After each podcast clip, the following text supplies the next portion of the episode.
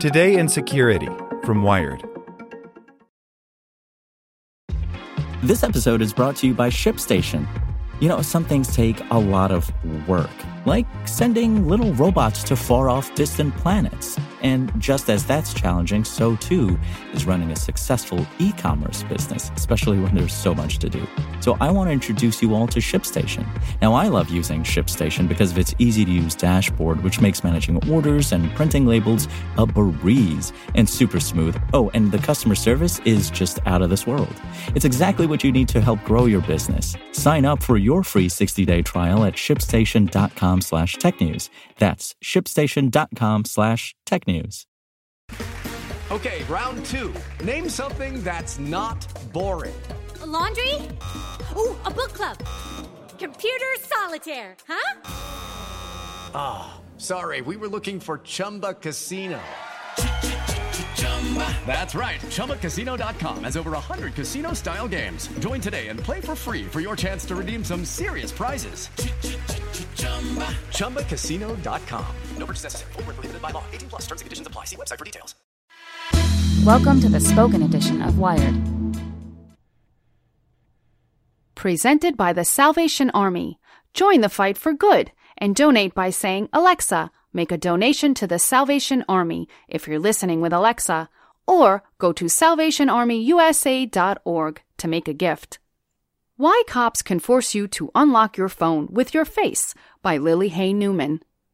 You lock your phone so other people can't access it. But how you lock your phone is an important factor in whether law enforcement can compel you to unlock it. Apple's year old Face ID system is no exception. On Sunday, Forbes reported the first known example of law enforcement anywhere using a suspect's face to unlock a phone during an investigation. The question of whether cops can force someone to unlock their phone in the U.S. for a search hinges on Fifth Amendment protections against self incrimination, that no one shall be compelled in any criminal case to be a witness against themselves. Privacy advocates argue that this extends to the act of unlocking a phone or generally decrypting data on a device. But while that line of thinking has succeeded as a defense against having to produce a passcode, it works less reliably in the context of Touch ID or other biometrics. Something you know, like a passcode, is easier to view as testimonial, legally speaking, a statement made by a witness, than something you have, like a physical attribute. Big picture, a warrant is required for the search of a device except in certain circumstances at the border, says Greg Nojeim, director of the Freedom, Security, and Technology Project at the Center for Democracy and Technology. In the newly reported Face ID case, police did have a warrant to compel 28 year old Grant Michalski of Ohio to unlock his smartphone, and Michalski has gone on to face child pornography charges. The next question is whether a person has a right against self incrimination in providing the tool that law enforcement would use to search the device a password or a fingerprint or a face, Nojeim says. For the issue about whether you can be compelled to provide your fingerprint or your face, so far the courts are ruling that fingerprints and faces are not testimonial, and therefore there isn't a Fifth Amendment violation.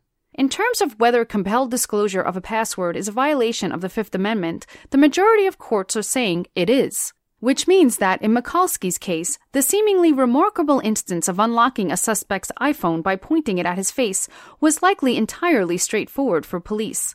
It's not at all surprising to me that this happened. In fact, it seems as though Face ID opens up less invasive ways for police officers who have authority to access data on a phone, says Ahmed Ghappour, an associate law professor at Boston University who specializes in cybersecurity and criminal law. There might be less intrusion and physical coercion with forcing a faceprint versus a fingerprint. The Supreme Court has not decided the issue directly for either biometrics or passcodes, though. This could mean that an opening still exists to make the case that the Fifth Amendment should protect against decryption by any means. It is EFF's position that compelled decryption, whether by biometric or alphanumeric password, should be protected by the Fifth Amendment because decryption is always testimonial, says Stephanie Lacambra, a criminal defense staff attorney at the Electronic Frontier Foundation. You should understand that you do have the power to withhold your passwords from law enforcement. Until a definitive court decision, though, if you're at all concerned about compelled unlocking of your phone, you're better off using a strong six digit passcode than your fingerprint or face. Just don't count on that to protect you in all situations, because there are case by case circumstances that can impact the chance of a successful Fifth Amendment defense.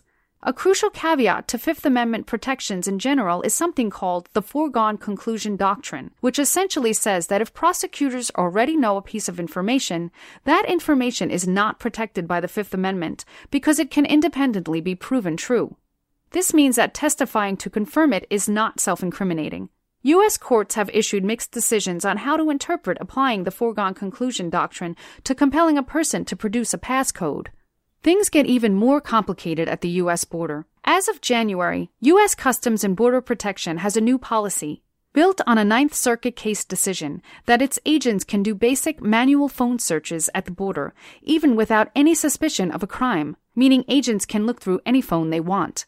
CBP does require reasonable suspicion, a notch below probable cause, before its agents can execute a forensic search of a device in which they connect it to a system that crawls or downloads its contents for deeper analysis. This more invasive search doesn't require a warrant, however, because the courts have found that taking the time to seek them is not practical at the border. U.S. Immigration and Customs Enforcement has its own digital device search policy. Unchanged since it was issued in 2009, ICE guidelines say agents can do both basic and in depth forensic searches on any device without suspicion. In general, digital searches have become more prevalent and more involved at the border in recent years, and it is unclear how far Fifth Amendment protections might extend in these situations.